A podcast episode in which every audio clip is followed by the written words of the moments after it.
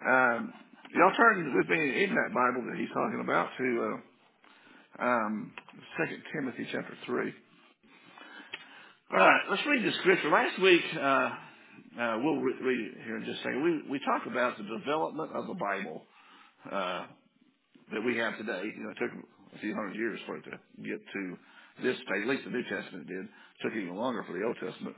But uh, anyway, uh, let's read a scripture here to kind of kind of set the stage for the whole thing. It's Second Timothy three, verse fifteen. He's talking to Timothy. He says, "From childhood you have known the holy scriptures, which are able to make you wise for salvation, and salvation is the point, through faith which is in Christ Jesus." And then he says this about the scriptures: All scripture is given by inspiration of God and is profitable for doctrine, reproof, correction, instruction in righteousness, that the man of God may be complete. All right, so all Scripture. Well, first of all, what is the Scripture? We talked about that last Sunday. That the Scriptures, as, as Jesus defined them, were the Law of Moses, the Psalms, and the prophets. Those three groups wrote books that became the Bible, the Scriptures. Now, according to this one, this verse here, Every one of those scriptures, whether it was through a psalm or what Moses wrote or the prophets, were given not by the will of man. That's what Peter added. It wasn't by the will of man. It was by inspiration from God. God moved on people by His Holy Spirit and produced through them what we now call the Bible. All right, the Scriptures. Now, this word it says uh, they were inspired by God. That word, inspired by God, is a Greek word. And I love this word well for it. If you got a, Bible like my Spirit-filled Bible, uh, Jack Hayford really, I think, pegs that thing. It says that word literally means God breathed. The breath of God. You know, when Jesus said his disciples got at the very end, he breathed on them and said, receive the Holy Spirit. And then from there they could go do the things they were commissioned to do. So the things that were given to us in Scripture were first inspired or God breathed on them. He sent the Holy Spirit into them. Now, so what they ended up producing was not according to man's or a human being's intellect. It was from God. However, God does use our intellect. He uses everything that's within us, our whole facilities, to write what we write. It's not like He just makes us a robot. We're not a robot. He literally takes uh, us and our experiences in life and blows on them with inspiration and revelation of what they actually mean and produces what we call the scriptures. A lot of people live a lot of things, folks, to produce what you believe today. They live through it.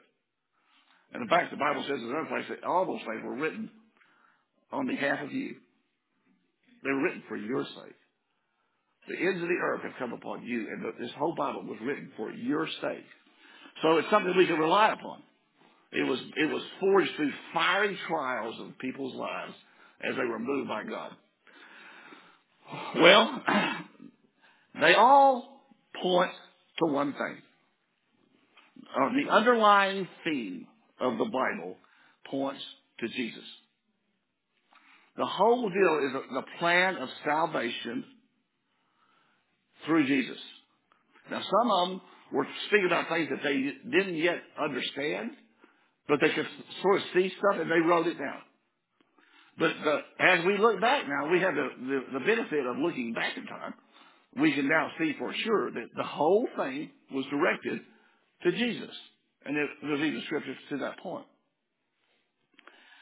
Now, this is a point that, that we sometimes kind of have trouble with. The scriptures themselves are a message. All right? The scriptures themselves are not God. They are the message of God. Y'all, y'all understand what I'm saying there? Don't, don't idolize this book. No- You can make mistakes doing that. In fact, people make mistakes doing that. It's all about the message of the book. Jesus said it this way to the Jews, who knew the scriptures of that day as well as anybody. I mean, they knew the scriptures. They didn't have the New Testament yet, but they had the Old Testament now, 40 books. And he said to them, search the scriptures, for in them you think you have life. But they are they which testify of me, and you won't come to me. So you think about that. There the book was, speaking to people who knew the book, and all along, they never got the message of the book. Jesus was the message. And he said to them, it never really entered your heart. He said, I know you. That the word is not in you. And the love of God is not in you. Which should naturally follow when it comes, the word comes into you, the message of it. God is love. He so loved the world he gave his son. He says, I know you. Even though you know the scriptures, you won't come to me. In fact, you want to kill me. Now, isn't that weird? that the people who knew the scriptures ended up killing him. People have not changed, folks. Same, same format we got today as they had in those days. So it's not just uh, knowledge of this book. It's understanding what it's about. Judge Oliver Wendell Holmes, one of the great jurists of our time, said that a word, a word, is the skin of the living thought. We're not looking for the word, we're looking for the thought. All right, what is the thought, the message of the Bible? Salvation through Jesus Christ. Amen? Okay, so that's what we always need to go to. Does it lead you to Jesus? Does it lead you to the things of Jesus? Does it show the things of Jesus?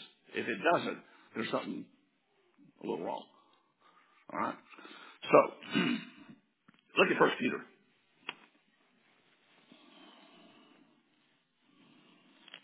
First Peter 1.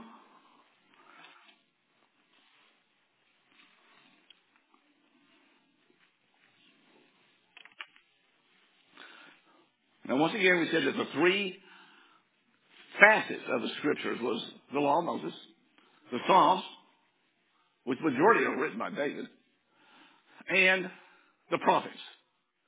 So the prophets prophesied, and the word that they spoke became a part of this. Peter talks about that here.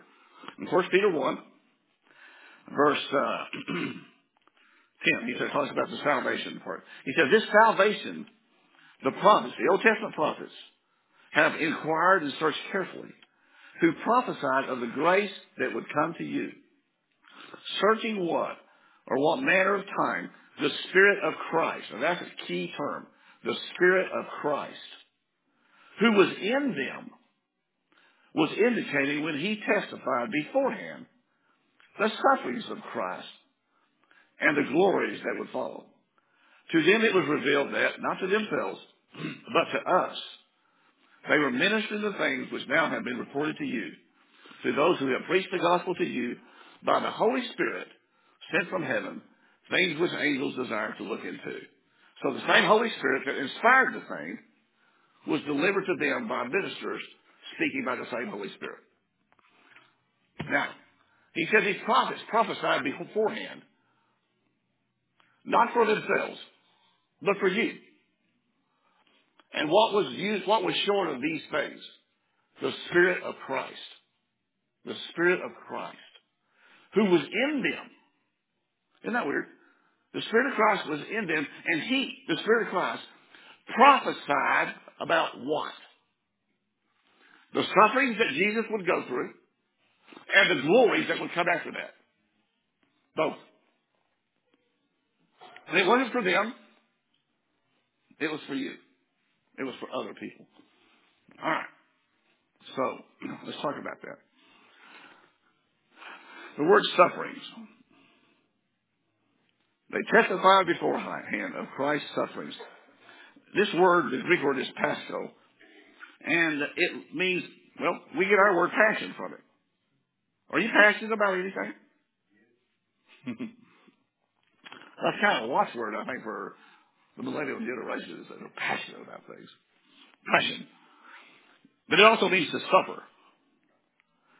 And literally it means that you feel the experience of whatever's happening to you. Something's going on and it touches you in such a way that, it, I mean, you actually feel it and you feel it deeply. It, you know, it literally grabs you and uh, you can't get away from it. You can't blow it off because, man, it was controlling your day or your time. All right? So Jesus had these moments where he suffered and the experiences that he went through, he felt them. They're not all were bad. I mean, he healed thousands, he fed thousands. Those are pretty good. But he also got killed. He had thorns stuck in his head, all kinds of stuff. He was rejected by his own people. How, how would that make you feel? We get all upset because someone does a, you know, they dislike us or turn us off on Facebook. Like, whoop-de-doo-dah. Blocking, thank you. There's a term there. I couldn't get it. I need to grow up on Facebook. Passion. This uh, scripture, I, uh, this uh, this Bible uh, product I have says what this is referring to the beginning of the passion of Christ goes all the way back to the Garden of Eden when man and woman fell and God came to them and he told the woman that there's going to be war between her seed and Satan. That that's the beginning of the passion, the, the war. He would, the Satan would literally strike her in the heel. It would hurt. Okay? That's the beginning of the passion of Christ. And he gave another scripture that refers to this same passion in Isaiah 50. Turn there if you would real fast. Isaiah 50.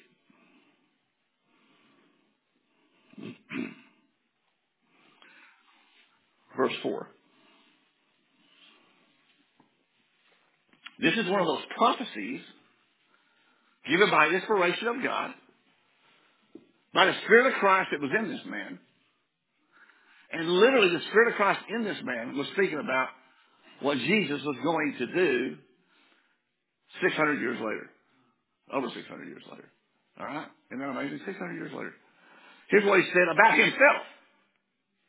The Spirit of Christ speaking about Jesus. Verse 4. The Lord God has given me, did you know that capitalized me? It's talking about Jesus. The Lord God has given me the tongue of the learned, that I should know how to speak a word in season to him who is weary. He awakens me morning by morning. He awakens my ear to hear as to learn.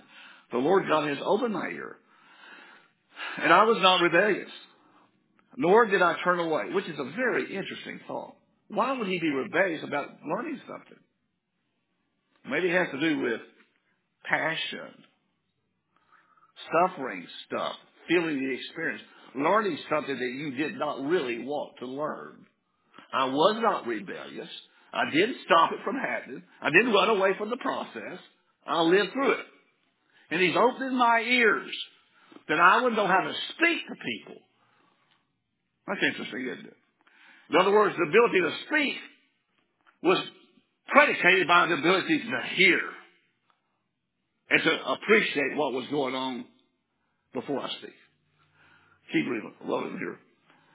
I was not rebellious, nor did I turn away. Verse 6. I gave my back to those who struck me. This is truly messianic. And my cheeks to those who plucked out the beard. I did not hide my face from shame and spitting, for the Lord God will help me. Therefore I will not be disgraced. Therefore I set my face like a flint, and I know I will not be ashamed. That whole section is about what happened to Jesus when he came. They plucked out his beard. They struck him in the back.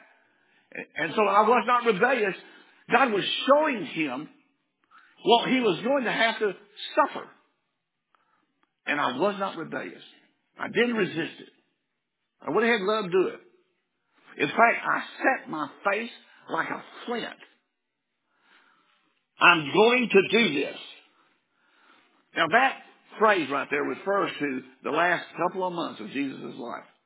As he made his last lap in his tour and turned to go back to Jerusalem, all of a sudden he knew, in three months I'm dead. I'm a dead man. And he had to make a decision.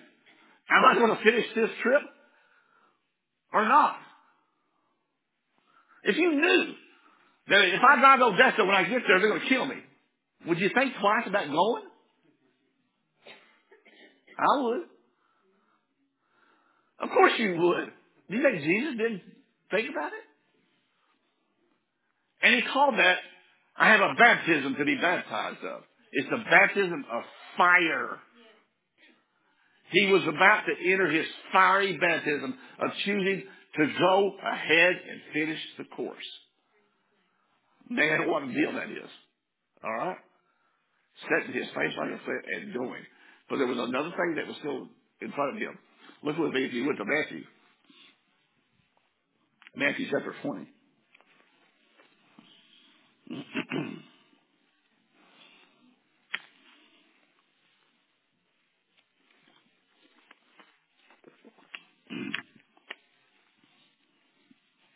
He's right on the outskirts of Jerusalem though, by this time. He's about to enter in. And he has one last thing he's got to say. Verse 20. The mother of Zebedee's sons came to him with her sons, kneeling down and asking something from him. And he said to her, What do you wish? She said to him, Grant that these two sons of mine may sit, one on your right hand and the other on your left in your kingdom. James and John. But Jesus answered and said, You do not know what you ask. Are you able to drink the cup that I am about to drink and to be baptized with the baptism that I am baptized with? Stop for a second. I just spoke to you about the baptism. It's a baptism of fire. He got that when he chose to set his face like a flint. The Bible says he did that when he when the time came for him to be offered up. When it came time for him to be offered up, right then, the decision had to be made. Yes or no? And he said yes. But when he got there, he says to this lady, or to these disciples, are you able to have the same baptism and to drink the cup that I'm about to drink? So there are two different things here. And we know that that cup is a cup of suffering. He drank that cup in the Garden of Gethsemane. He asked God, did he not ask God, take this cup from me? And what was the response? Uh-uh. And what was his response to that no? Nevertheless, not my will, but your will be done. Three times he asked that question. I would be asking at least three. Can we make a deal? So they come to suffering. And he asked the disciples, are you able to do those two things? Take the baptism of fire, which I've preached about this before. That's an interesting deal. It literally feels like you're on fire from the inside out. And you can't get away from it. You know you shouldn't get away from it, but you want to. It's not pleasant. The cup of suffering, likewise, is the passion. The suffering is about to come. And he's begging God, if there's any other way to perform this salvation plan, let's go there. No. But he asked the question of you, of every disciple. Are you able to do this? And if you just read on, they said yes. And you know what his answer to them was? You shall. You shall. If you want to be a disciple, or at the highest level with him, this is for you. Now I said a lot of things before I said it was for you. If you want to be a disciple, number one, at the highest level, number two, this is for you. Not everybody will do it, let's be honest with you. Because, I mean, most of the things I've suffered in life, if I knew beforehand that it was going to happen, I would not have chosen to do this. That's the truth. But God is good about leading us. He's smarter than we are, for one thing. Hebrews 2. The stage has been set. The disciples want as much for Jesus as they can get.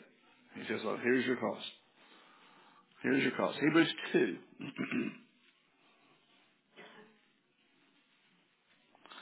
Verse 10.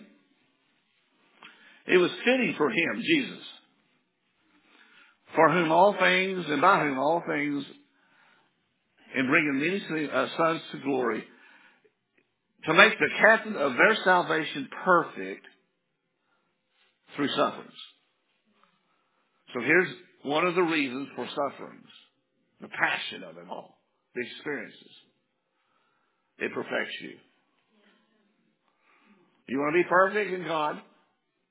This is the ticket right here. Verse 11. For both he who sanctifies and those who are being sanctified are set apart into this work are all of one. For which reason he is not ashamed to call them brethren, saying, I will declare your name to my brethren. In the midst of this assembly I will sing praises to you. And again I will put my trust in him. And again, here I am and the children whom God has given me. So he's telling that to you. Look at verse 14. Inasmuch then, as the children have partaken of flesh and blood, he himself likewise shared in the same. Now, let's just stop for a second. Here's how this plan is going to start unfolding. You find a people who are under the dominion of something not from God, or that's been abused, like flesh and blood. When we were first created, folks, we were created after the image of God and in His image, the likeness and the image of God. And God said it was good, and He gave us dominion over everything, and we blew it. We blew it, and we lost our place in Eden, and we fell. So God had to come in Jesus, find the state that we are in. Sinful, defeated, headed to hell. And he took part of that condition. All right? Here's how he became Messiah. He joined you where you were at and took the same feelings that you feel and used them to help you. Let's keep reading. As, as we were partakers of the flesh and blood, he himself to share in the same, that through death he might destroy him who had the power of death, that is the devil, and release those who through fear of death were all their lifetime subject to bondage. So whatever you are uh, under bondage to, death being one for all of us, he abolishes that and releases you from that by going where you are and suffering what you suffer. All right? Keep reading. 16. Indeed, he does not give aid to angels, but he does give aid to the seed of Abraham. Therefore, in all things, he had to be made like his brethren, so that he might be a merciful and faithful high priest in things pertaining to God, to make propitiation for the sins of the people. Look at 18. For in that he himself has suffered, being tested, he is able to aid those who are being tested as well. So you're going to go through tests in life. Jesus had to go through what he went through in order to go through that test with you. All right? Now we all know these kinds of things. They're really great. We love them. But he asked the question, can you drink the cup too? And we said yes.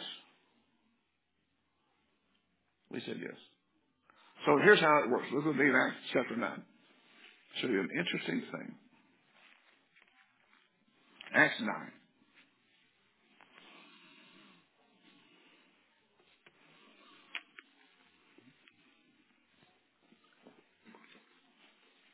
What is the message from our suffering? Well, what the message is from his suffering? It's the scriptures. The Spirit of Christ in these guys wrote this. They suffered. They, they testified of the suffering that he would go through. So what's the message that your suffering brings forth? That's the question today. Is there a message in all of this? There should be a message. Let's look at one of the examples is Paul. Acts 9. Such a, an example he is. Well, like verse 1, his name used to be Saul. Saul still breathing threats and murder against the disciples of the Lord. went to the high priest and asked letters from him to the synagogues of Damascus, so that he found any who were of the way, Christians, whether men or women, he might bring them bound to Jerusalem. Now, folks, he is a perfect example of what we talked about earlier. When Jesus said, I know you. You search the scriptures that you want to kill me. There was nobody that was as learned in the scriptures in that day as that guy. They had uh, schools, and, and uh, the Gamaliel was the head of the best school around.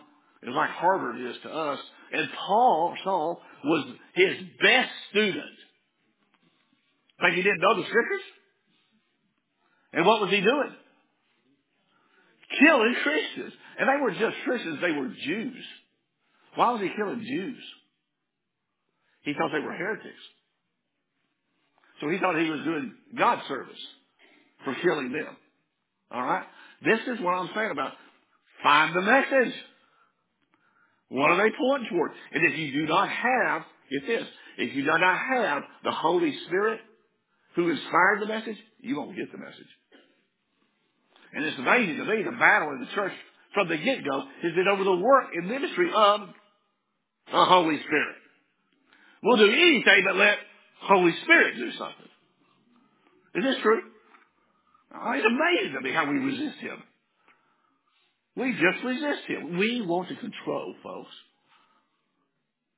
And He doesn't want that at all. He wants to lead you. You gotta let go of control. Well, Paul went to visit for Saul. He was out there trying to find these Christians. And he runs into Jesus.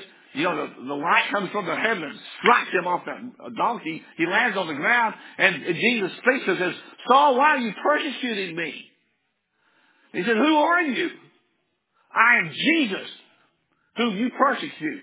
So every time you touch one of these, you're touching me. All right? I said, well, that's a wild one. Every time you touch one, you touch him. So he goes to uh, Damascus, and a guy prays for him to get healed. And verse 15, the Lord said to Ananias, the guy who's going to pray for him, Go, pray for this man. He is a chosen vessel of mine to bear my name before Gentiles, kings, and the children of Israel. For, look at verse 16, for I must, I will show him how many things he must suffer for my name's sake. Same word, pastor. So we have Jesus who went through these sufferings in order to bring you the message of salvation. And now he's telling this guy, I'm going to show you how much things you have to suffer for my name's sake.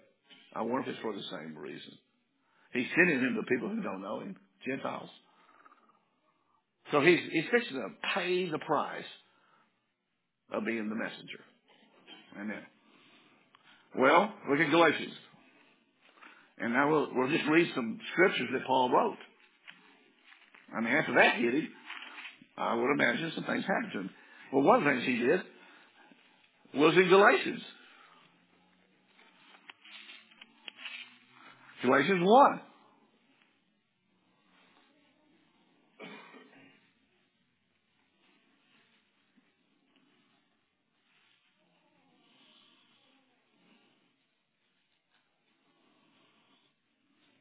Verse 11.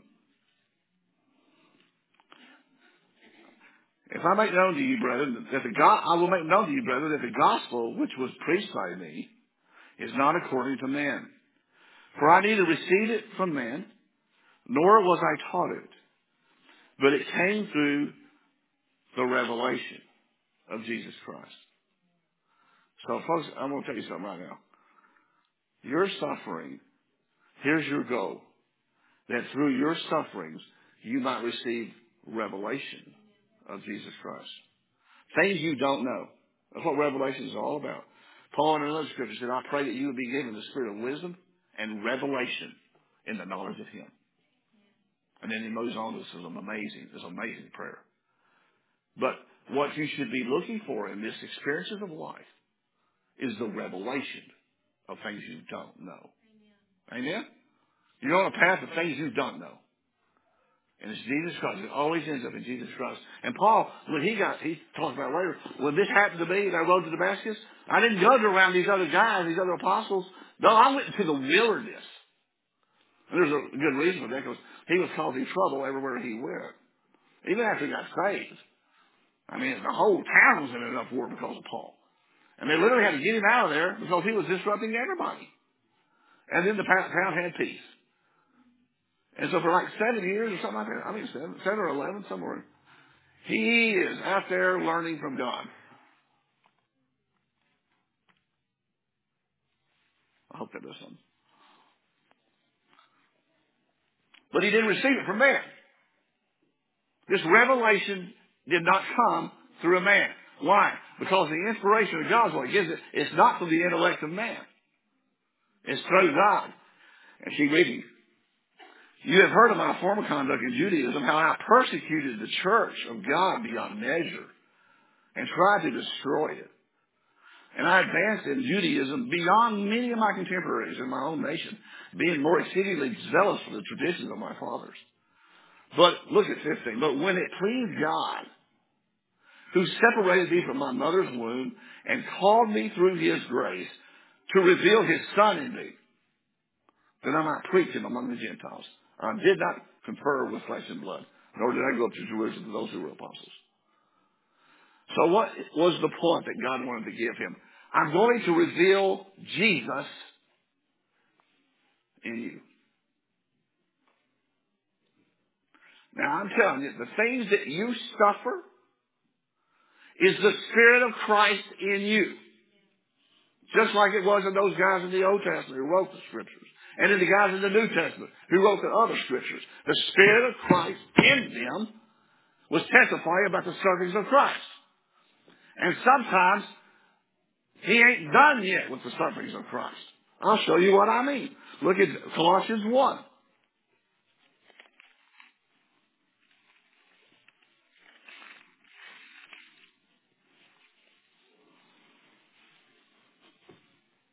Colossians 1, verse 24. He says, I, I now rejoice in my sufferings for you and fill up in my flesh what is lacking in the afflictions of Christ for the sake of his body, the church. That's interesting, isn't it? The afflictions of Christ. I am suffering the afflictions of Christ in my body, those afflictions which are lacking. In other words, there were some more afflictions that had to be accomplished. There was more suffering that needed to be done in Christ for the gospel of Christ. Do y'all understand that? It's plain English, is it not? I'm, I'm, I'm taking on some of the things that Jesus took on. And not just Jesus, but Old Testament scripture writers. The Spirit of Christ was in them too. Do you think any of those guys suffered? Oh my God, go read them. He's full of it. So when He is in you,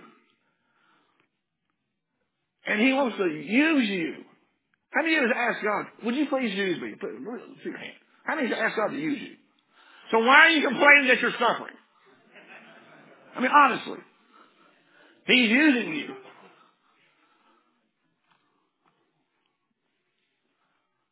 Having real trouble with that thing. The word afflictions. Interesting word. That's the instrument of suffering.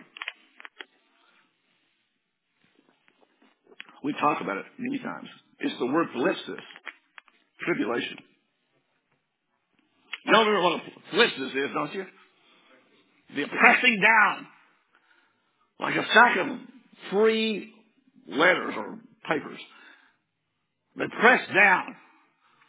They're free enough to leave. If it's your will, if it's your will, you get out of it. You can run. Run like a dog. But if you say, based on your choice, like the choice of Jesus in the Garden of Gethsemane, not my will, yours be done, then what it produces, all that pressure on you, is the oil that comes from the olive being pressed. and the wine from the grape being pressed. It's the things of God. That's what it produces, the anointing of God.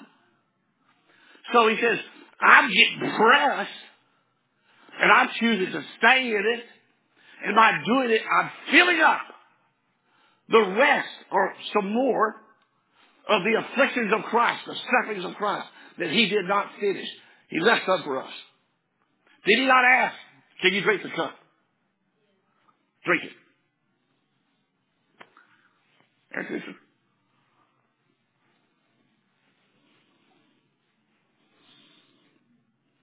Look down at verse uh, 27. This is his message. He says, Will no Christ in me?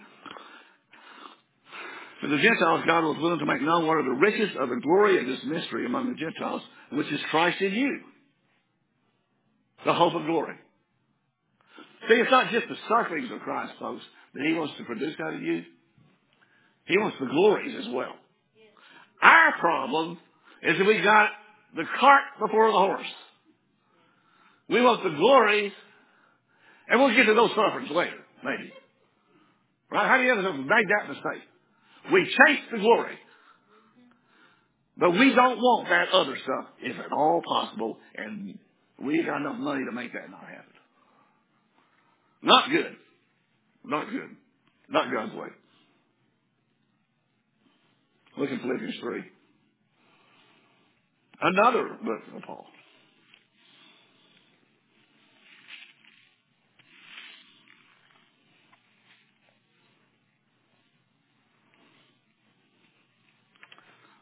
Let's first start with Philippians 1. Here is the method of getting there. Okay? Look what uh, is written about Jesus in Philippians 1. Uh, Philippians 2, sorry. Look at verse 5. Philippians 2, verse 5. Let this mind or attitude be in you, which was also in Christ Jesus, who being in the form of God, did not consider it robbery to be equal with God, but made himself, in other words, he emptied himself, that's a great word there, he emptied himself of reputation, taking the form of a bondservant, and coming in the likeness of men, and being found in the appearance of a man, he humbled himself, and became obedient to the point of death, even the death on the cross. So this is called the great emptying of Jesus. He left heaven for you, for God's sake. What a plan. And if that wasn't enough, he came in the form of a man. Not an angel, but a man. And if that wasn't enough, it was a bond servant of a man who you give up your own will for the will of somebody else. And if that wasn't enough, he humbled himself even to die for you. And let this mind be in you, which is also in Christ Jesus. And God exalted him. Gave the name above every name. There's his glory. Philippians 3. See, we see the same pattern in, Paul. He talks about his resume, about what a great Jew he was. Jew among the Jews. I mean, he was the best. Pharisee of Pharisees. Seven, but what things were gained to me? All these things I gained. Smarter than everybody. Read more. These I have counted loss for Christ. Yet indeed I count all things lost for the excellence of the knowledge of Christ Jesus my Lord, for whom I have suffered. Here we go. As I empty myself of myself, it hurts. Folks, you can't offer a sacrifice to God and that costs you nothing. If you think you can offer God a sacrifice um, with somebody else's money or life experience, think again. If you really want to please God with an offering of your body and your life, it's going to hurt. Underline it. It does hurt. Emptying yourself hurts. And he did that. In verse 8, I count all things lost for the excellence of the knowledge of Christ Jesus my Lord, for whom I have suffered the loss of all things. And I count them as rubbish. Make sure to clean that, that word up in the King James. It literally means dung. Bovine scatology. so that I may gain Christ and be found in him, not having my own righteousness, which is from the law, but that which is through faith in Christ, the righteousness which is from God by faith. And here's your reward, that I may know him and the power of his resurrection, and this is an amazing one, and the fellowship of his sufferings. This is one of the weirdest things I have learned. Fellowship. Koinonia.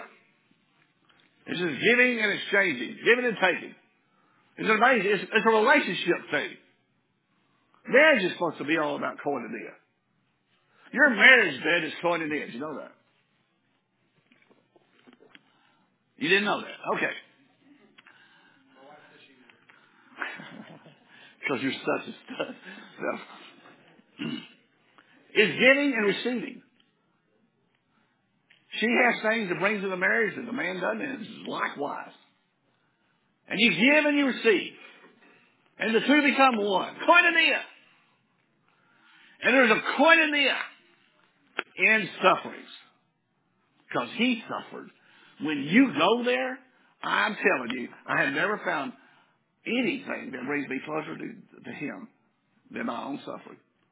I, I, I, it's just amazing to me. My reward from all that, and I've been through a lot of that, was I should worship him in spirit and in truth. It's amazing. I don't care what anybody else around me is doing. And I go straight up to him. And if there's anybody else with me, boy, it just magnifies the thing. That's my reward. That's the reward of the cup of suffering. Is that right there? And we know that Jesus did it. So did Paul. And if you do it, there's something in your future. Philippians 2. I'm sure this will get a hallelujah. Verse 17. Yes. And if I, and it's not if, I am being poured out as a drink offering on the sacrifice and service of your faith. And I'm glad to rejoice. This is where you move. Your suffering at some point ceases to be about you. Now I will give it to you and I'll grant you this. You should get this. At the beginning, it's all about you. You know, I mean, all you do is, is wish it would stop. And, you know, and that, I mean, what's the whole point of this? And, you know, it's, you're pretty self-aware. When you're getting the crud kicked out of you, that's all you really think about is you. You. I don't blame you. I did it. At some point, when you've done His will, and you're with Him, sitting in high, in heavenly places with Christ, you join the lives of other people, and you become a drink offering on the sacrifices of their life, on their development of faith. Do you understand what I'm saying? Does that go out of your head? In other words, let's talk about your kids. Do your kids ever go through problems? Are you being used, perhaps, on the development of their faith? It actually costs you more than them. Anybody ever bought that t-shirt? You're literally becoming a drink offering. You know what a drink offering is all about? It's an Old Testament deal for sacrifices. They really used it when they had burnt offerings. I mean, they had a drink offering to it. It was complete. In other words, nothing was left over. Nobody got anything out of that. I mean, you, you, you gave it all. Nothing left. And so, when you, when God sees your life in a place where He could use you for His glory, He will use your life to add to the sacrifices that other people are making and complete their sacrifice. You might be used by God to help them get delivered. Or to take the next step. Or to walk at a higher level with God. Do you believe this? Do you want it? That's a good question. That's a good question, isn't it? Like I say, not everybody will drink the cup of suffering. Because you know what it's about? It's about Jesus and not you. You're with him now. Now you're knowing what he did. You're knowing him. You know how he feels when he said, Father, is there any other way? Take his cup from me. And he looks, and the disciples were sleeping. And three times this happens. And he sees they're not going to make it without me doing this. They can't beat their flesh up enough to do the will of God. I have to do this part and give them the power to do His will. Are y'all with me? Do you understand my words? God, I hope you do, because this is where you're going. If you want to be the bride of Christ. Oh, that's not fair. Really. Because when He comes back, He's looking for a people who are called the remnant, the bride. And, and they will see Him close why? They will be like Him. Well, what did He do? He suffered. And he's looking for a bride who is a worthy of him. Make helpful for his call. Who can really bring something to the table. Who can coin a deal with him. Bring something lacking. And you aren't going to get there if you're not willing to take the cup. You're looking at me like I'm the idiot. Is a horn going down my head?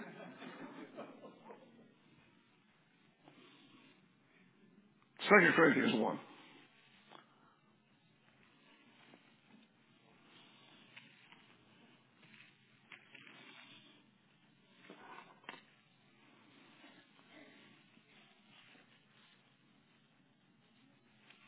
Here's how it works. I mean, you see it right here. It's just so plain. Verse 3. Blessed be the God and Father of our Lord Jesus Christ, the Father of mercies and God of all comfort. And, and I want you to put where it says us, put yourself there. And you put somebody else's name there. Who comforts us, comforts me, in all my tribulation. Thlipsis. That I may be able to comfort others who are in tribulation.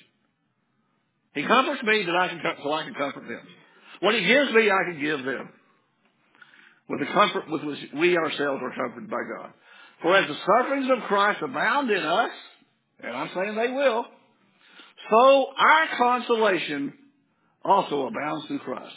It, now look at verse 6. If we are afflicted, it is for your consolation and comfort and your salvation, which is effective for enduring the same sufferings which we also suffer. In other words, you're going to go there too. And the things I'm going to add to the table for you will help you get through it as well. If we are comforted, it's for your consolation and salvation. I love that. And our hope for you is steadfast because we know that as you are partakers of the sufferings, you will also be partakers of the consolation. That's the plan, folks. One more, chapter 4. Verse 5. We do not preach ourselves, but Christ Jesus the Lord. And ourselves your bondservants for Jesus' sake. This is how we get there.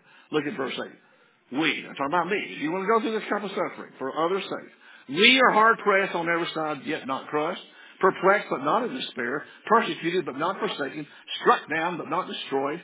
I don't like any of those, do you? I remember the first time I preached, I thought, you know what? He said he's hard pressed, but he's not crushed. I feel crushed. I feel perplexed. I feel struck down. All the things he's not, I feel. Because I hadn't got through it yet. I had to go through it. Always caring about, verse 10, in the body, the dying of the Lord Jesus, so that the life of Jesus may be manifest in our body. For we who live are always delivered to death. That's suffering. For Jesus' sake. That the life of Jesus may be manifested in our flesh. Look at verse 12. So then death is working in us, but life in you. Now, we're talking about a higher level of being a disciple of Christ, folks. I, I know that. But don't, I just want you to understand that it has meaning. You're going to go through suffering whether you like it or not. What you do with it is yours. All that, who are godly in Christ Jesus will suffer. There's no doubt about it. You can't ignore it. But can you gain the reward of it? How many psalms have been sang by people who have suffered something terrible? Y'all remember that song by Danny Gokey? Uh, what was that? Tell your heart to breathe again. You know what? You know what it's about? You know why that song ministered to me so much after my wife died? Because his wife had died. And he sang that song. Death worked in him. And that suffering produced life in me when I was going through the same thing. How about, uh, what was that other one? Jeremy Camp. How about that guy? His wife died. How about, is it MercyMe that I can only imagine? They made a movie, didn't they? What was the point of it? His father was an abuser of him. Did it produce life in you? How about the ministers of God who preach? Do you know anyone who's ever suffered? Al's died twice, and almost died another time. Does it, has he ever touched your life? Now, what I see happening here, this is my point. I'm bringing all this spirit Christ, spirit of prophecy, what's, what's happening to us right now. I see God bringing us closer and closer to situations, especially with leaders, that need to produce the revelation of Christ on behalf of the people they minister to. And they don't know what it is yet. But they're leaders of vast portions of the body of Christ who are embracing the doctrines of death. And they wonder why they're not prospering. And yet they are blind to this. That perhaps their doctrine is off. Well, how can they hear that it's off unless God sends them a messenger? And how can he go unless he first walked the way of these guys? And run smack into experiences of life that's killing him. And they're not getting why. Why am I suffering? So that God can give you the spirit of revelation and the knowledge of Him. And you can maybe see with your eyes that you're persecuting Jesus. Just like Paul did. Get the revelation. Your suffering has meaning. Get the revelation. And then go tell your people. We've got to change. This is killing us. Does that make sense to y'all? We're being drawn into that. And so, plus, here's the problem. Here's the problem. As we were drawn into that, and this is my first rodeo with this, my first reaction was to go, well, on them. You know, you're obviously wrong. You're a heretic. But the thing I kept running into, and I'm not kidding you, the whole deal about the understanding of the message is not to be legalist. You see, understand that the whole point was to save people who were the enemies of Christ. I was one of them. So why can't I just pull a rope up now that I'm in here and say, well, you can't come until you get everything right? How many things did I have right when I got saved? None. Zero. And what, what I'm seeing now is these are leaders. These are portions of the body that need to become a part of the whole body. And they have some stuff that is right. I mean, some of them matter more than hardly anything. They have the love of God. Wow. The love of God? How can this be? Bad doctrine, love of God. How many of you in here today love God? Go ahead and get your hands up. How's your doctrine? 100%. Sure. Sure. Join me, all ye Pharisees. I found myself being Pharisee of the Pharisees, just like Paul. Or I would have never married her.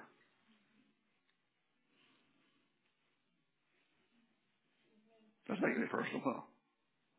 I'm right smack my law. And condemn myself. Well, she's divorced. Oh well. Oh my God. And you're a preacher. What's it? Phyllis was divorced too. Y'all know that? So I'm a, I'm a real bad guy. You know, I mean, this just keeps following me. What's going on? That's right. Too late for everybody. Y'all ready? Let's drink to it. I, you know what it's doing to me? I hope it does it to you. It's humbling me.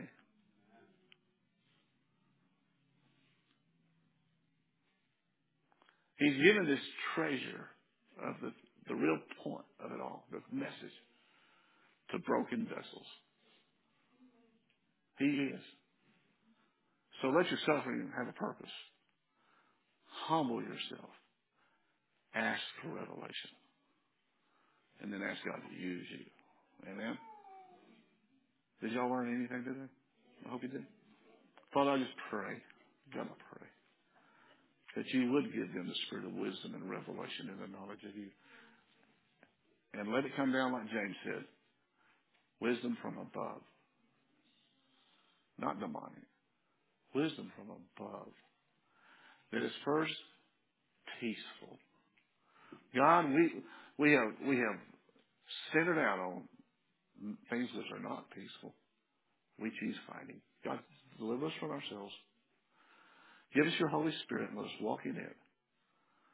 That we would not fulfill the lust of my flesh. And my, the lust of my flesh is I want to be right. I gotta be right. God, I repent. You were right. And you chose me when I I wouldn't. Forgive me. Humble me. And I pray that you can use me. And I pray that for all of us. In Jesus' name. Amen. Tonight at 6, and if you want to do something with Sue, see Michael or me.